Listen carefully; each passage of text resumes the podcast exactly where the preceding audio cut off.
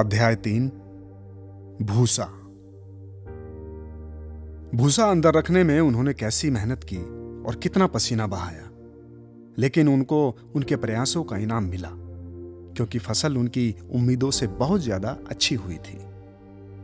कभी कभी काम करना बहुत मुश्किल होता था, क्योंकि औज़ार तो मनुष्यों के काम करने के लिए बनाए गए थे, जानवरों के लिए नहीं, इसलिए एक बहुत बड़ी कमी थी।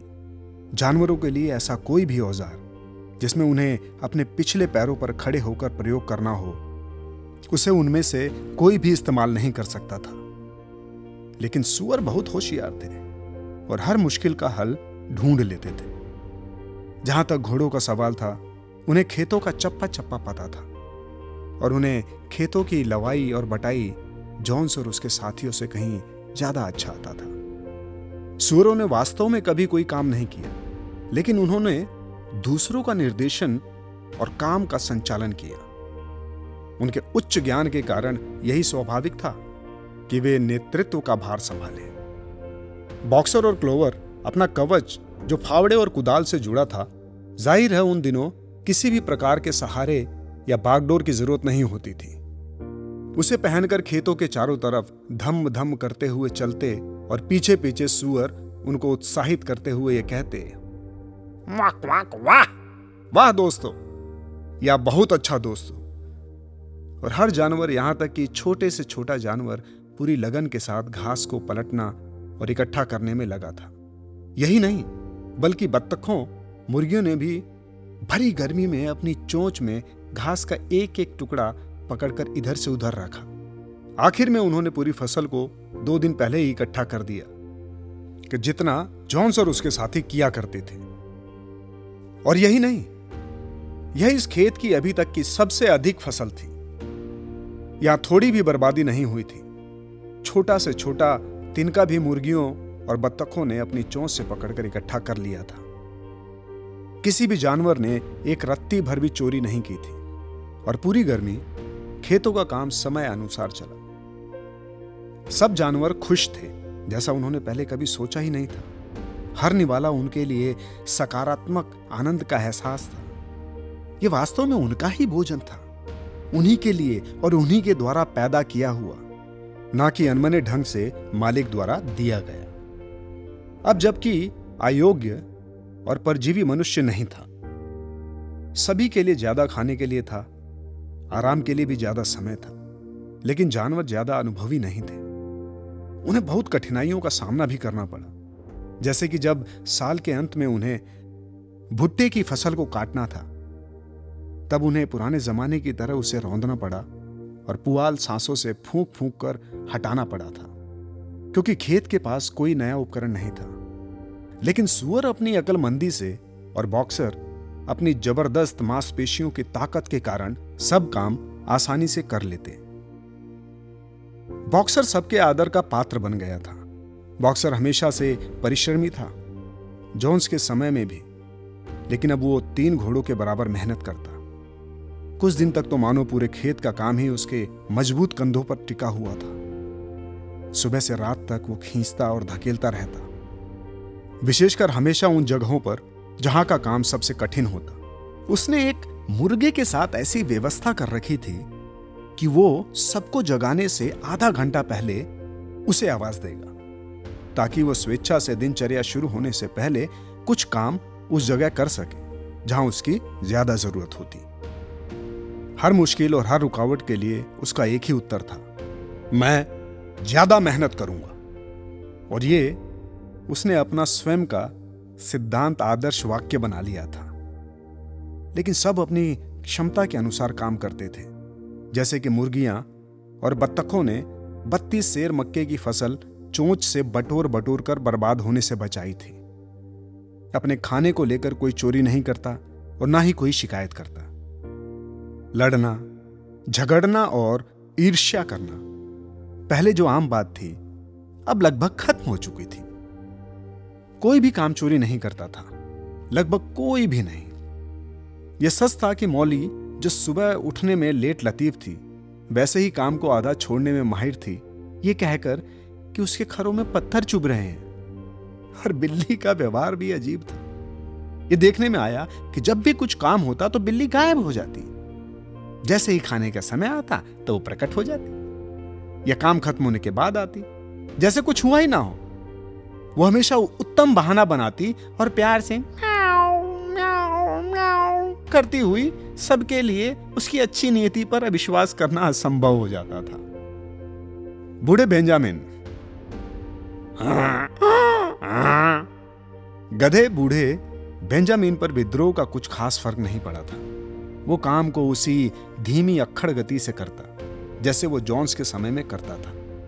बिना काम चोरी के और बिना ज़्यादा काम किए, विद्रोह के बारे में और उसके नतीजे के बारे में उसकी कोई राय नहीं थी। और अगर उससे पूछा जाता कि क्या जॉन्स के जाने के बाद वो ज़्यादा खुश है तो केवल कहता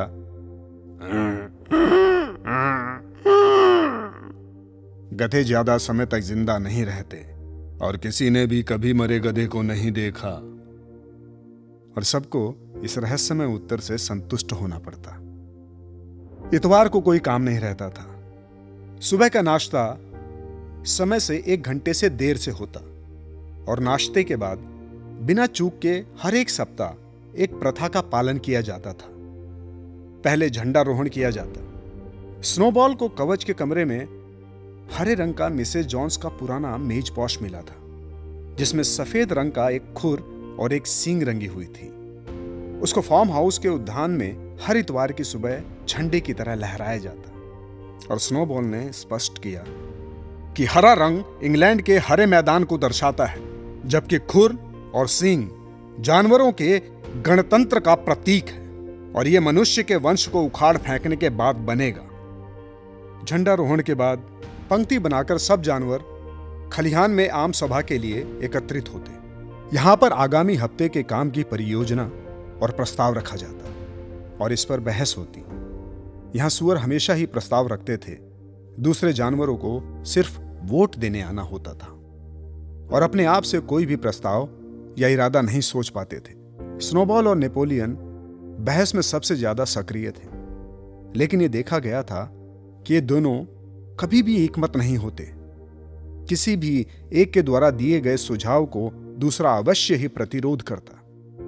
यहाँ तक कि जब कोई भी संकल्प लिया जा चुका होता, ऐसे विषयों पर, जिस पर कोई भी आपत्ति ना हो, जैसे कि उद्यान के पीछे थोड़ी सी जगह उन जानवरों के आराम गाह के लिए आवंटित हो, जो काम करने लायक नहीं रह गए हैं, उस पर भी प्रचंड बहस होती।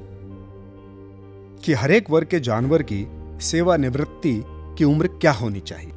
हर सभा इंग्लैंड के जानवरों के गाने के साथ समाप्त होती और दोपहर का समय केवल मनोरंजन और विश्राम के लिए होता। सुअरों ने कवच वाला कमरा अपने मुख्यालय के लिए रख लिया। यहाँ हर शाम वे लुहार का काम सीखते। बढ़ेगिरी और अन्य कला फार्म हाउस से लाई गई किताबों से सीखते। स्नोबॉल ने जानवरों को संगठित करने वाली जानवर समिति के गठन में अपने को व्यस्त रखा। वो ये करते हुए थकता नहीं था और उसने मुर्गियों के लिए अंडा उत्पादक समिति बनाई। गायों के लिए साफ़ पूंछ संघ, जंगली दोस्त पुनर्शिक्षा समिति, जिसका उद्देश्य खरगोश और चूहों का नियंत्रण और उन्हें पालतू बनाना था, और भेड़ों के लिए ज़्यादा सफ़ेद ऊन आंदोलन आदि आदि बनाए गए। इसके अतिरिक्त पढ़ने और लिखने की कक्षाएँ भी बनाई कुल मिलाकर ये सभी योजनाएँ पूर्णतः विफल हुई। उदाहरण के लिए, जंगली जानवरों को पालतू बनाने का काम तुरंत नहीं किया गया। वे पहले की तरह ही व्यवहार करते रहे और जब उनसे उदारता से बर्ताव किया जाता, तब वे उसका फ़ायदा उठाते। बिल्ली ने पढ़ने लिखने वाली समिति में भाग लिया और कुछ दिनों के लिए उसमें वो बहुत सक्रिय रही। एक दिन उसको छत पर बैठा देखा गया, जहाँ वो अपने पहुँच से दूर गोरैया से बात कर रही थी। वो उनको बता रही थी कि अब सब जानवर दोस्त हैं और कोई भी चिड़िया चाहे तो पास आकर उसके पंजों पर बैठ सकती है। लेकिन चिड़िया ने अपनी दूरी बरकरार रखी, क्योंकि बिल्ली की हरकतों को वो अच्छे से जानती थी। हालाँकि लिखने पढ़ने की कक्षाएँ बहुत सफल रही और शरद ऋतु तक लगभग सभी जानवर कुछ हद तक साक्षर हो चुके थे। और जहाँ तक सुअरों का सवाल था, वे पूरी तरह से पढ़ और लिख सकते थे। कुत्तों ने भी पढ़ना काफ़ी पहले सीख लिया। लेकिन सात आदेशों को पढ़ने के अलावा कुछ और पढ़ने में दिलचस्पी नहीं रखते थे। मरियल बकरी कुत्तों से अच्छा पढ़ सकती थी और कभी कभी शाम को कूड़े पर मिले अखबारों को दूसरों को पढ़कर सुनाती। बेंजामिन सुअरों की तरह ही अच्छा पढ़ सकता था, लेकिन उसने कभी अपनी इस योग्यता का प्रयोग नहीं किया। क्लोवर को पूरी की पूरी वर्णमाला याद थी, लेकिन वो शब्द बनाने में असमर्थ थी। बॉक्सर को डी शब्द के आगे कभी कुछ नहीं आया। अपने खुरों से धूल में ए, बी, सी, डी लिखता और फिर कान खड़े कर कर उन्हें देखता रहता। कभी कभी अपने माथे के बालों को हिलाता और सोचने की कोशिश करता कि इनके बाद कौन सा वर्ण आता है। लेकिन उसे कामयाबी नहीं मिली। बहुत बार तो उसने ई एफ़ जी एच भी लिखा। सीखा। लेकिन हमेशा मालूम पड़ा कि वो ए बी सी डी भी भूल चुका है। इस प्रकार उसने ए बी सी डी से ही संतुष्ट होकर अपने आप को स्वीकार किया और दिन में एक या दो बार लिखकर उनको याद रखता। और इधर मौली ने तो सिर्फ़ कुछ वर्ण ही याद किए, जिससे उसका नाम बनता। वो सिर्फ़ उन्हें ही सीखा। वो तिनके से अपना नाम सुंदर साफ़ अक्षरों से लिखती और फिर फूलों से सजाकर उसके चारों तरफ़ घूमकर हिनहिनाती हुई सराहती और फार्म के बाकी दूसरे जानवर ए से ज़्यादा नहीं पढ़ सके। यह पता चला कि बेवकूफ़ जानवर जैसे भेड़, मुर्गी, बत्तख तो सात आदेशों को याद भी नहीं कर सकते। बहुत सोचने के बाद स्नोबॉल ने घोषणा की कि सात आदेशों को एक सूत्र वाक्यों में कहा जा सके कि चार पैर वाले अच्छे दो पैर वाले खराब। उसने कहा, यह पशुता के सिद्धांत का मूल मंत्र है। जिससे भी इसे पूर्णतः से समझ लिया है, वो इंसानों के दुष्प्रभावों से सुरक्षित है। चिड़िया ने पहले इस पर आपत्ति जताई, क्योंकि उनके भी दो पैर थे। लेकिन स्नोबॉल ने साबित कर दिया कि ऐसा नहीं है। उसने कहा, चिड़ियों के पंख हैं, जो उनके आगे बढ़ने के लिए हैं, ना कि छल का साधन। इसीलिए उन्हें दो पैरों की तरह ही समझना चाहिए। और आदमी का हाथ विशेष सूचक है, जिससे वो हर प्रकार से अनिष्ट करता है। चिड़ियों को स्नोबॉल का लंबा स्पष्टीकरण तो समझ में नहीं आया, लेकिन इन्होंने इसको स्वीकार कर लिया। और सभी जानवरों ने नए सूत्र वाक्य को याद करना शुरू कर दिया। खलियान की दीवार में सात आदेशों के ऊपर बड़े अक्षरों में लिख दिया गया, चार पैर अच्छे, दो पैर खराब। अब सबने इसको अच्छी तरह से याद कर लिया और भेड़ों को इस सूत्र से बहुत लगाव हो गया।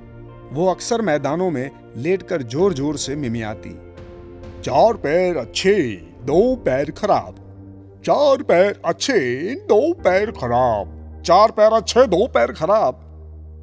और घंटों बिना थके इसे कहती रहती।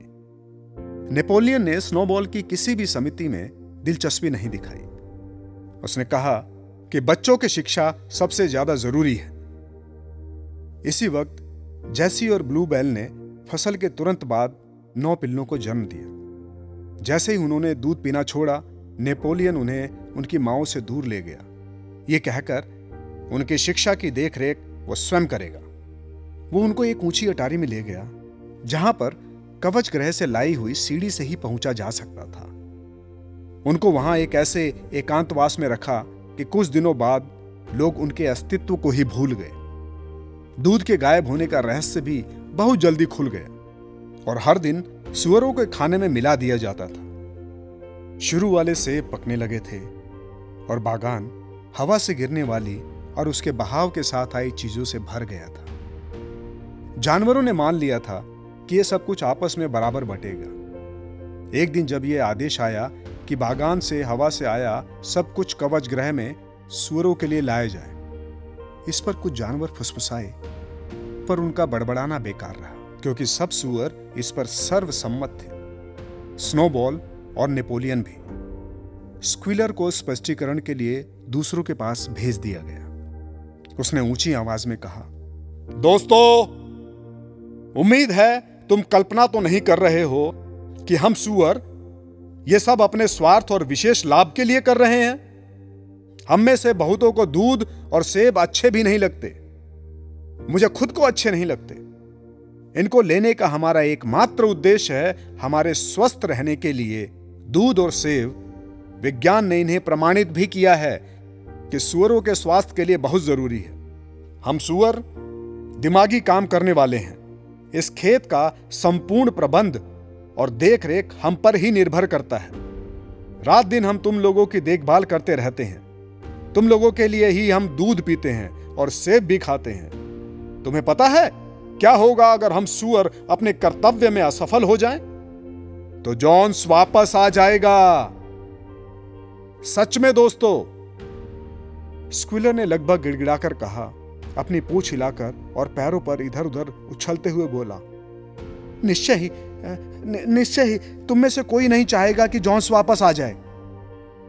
अगर कोई एक बात ऐसी थी, जो हर जानवर मानता था तो वो थी, जोन्स को वापस नहीं आना है। जब बात उनके सामने इस तरह से रखी गई, तब किसी ने कुछ नहीं कहा। सुअरों को स्वस्थ रखना महत्वपूर्ण और स्वाभाविक था। इसलिए बिना अग्रिम बहस के सम्मति बनी कि हवा से गिरे सेब और पेड़ से पके सेब और दूध को भी सुअरों के लिए सुरक्षित रखा जाए क्योंकि सुअर ये सब हमारे लिए कर रहे हैं। ऐसी ही इंटरेस्टिंग किताबें कुछ बेहतरीन आवाजों में। सुनिए सिर्फ़ ऑडियो पिटारा पर। ऑडियो पिटारा सुनना ज़रूरी है।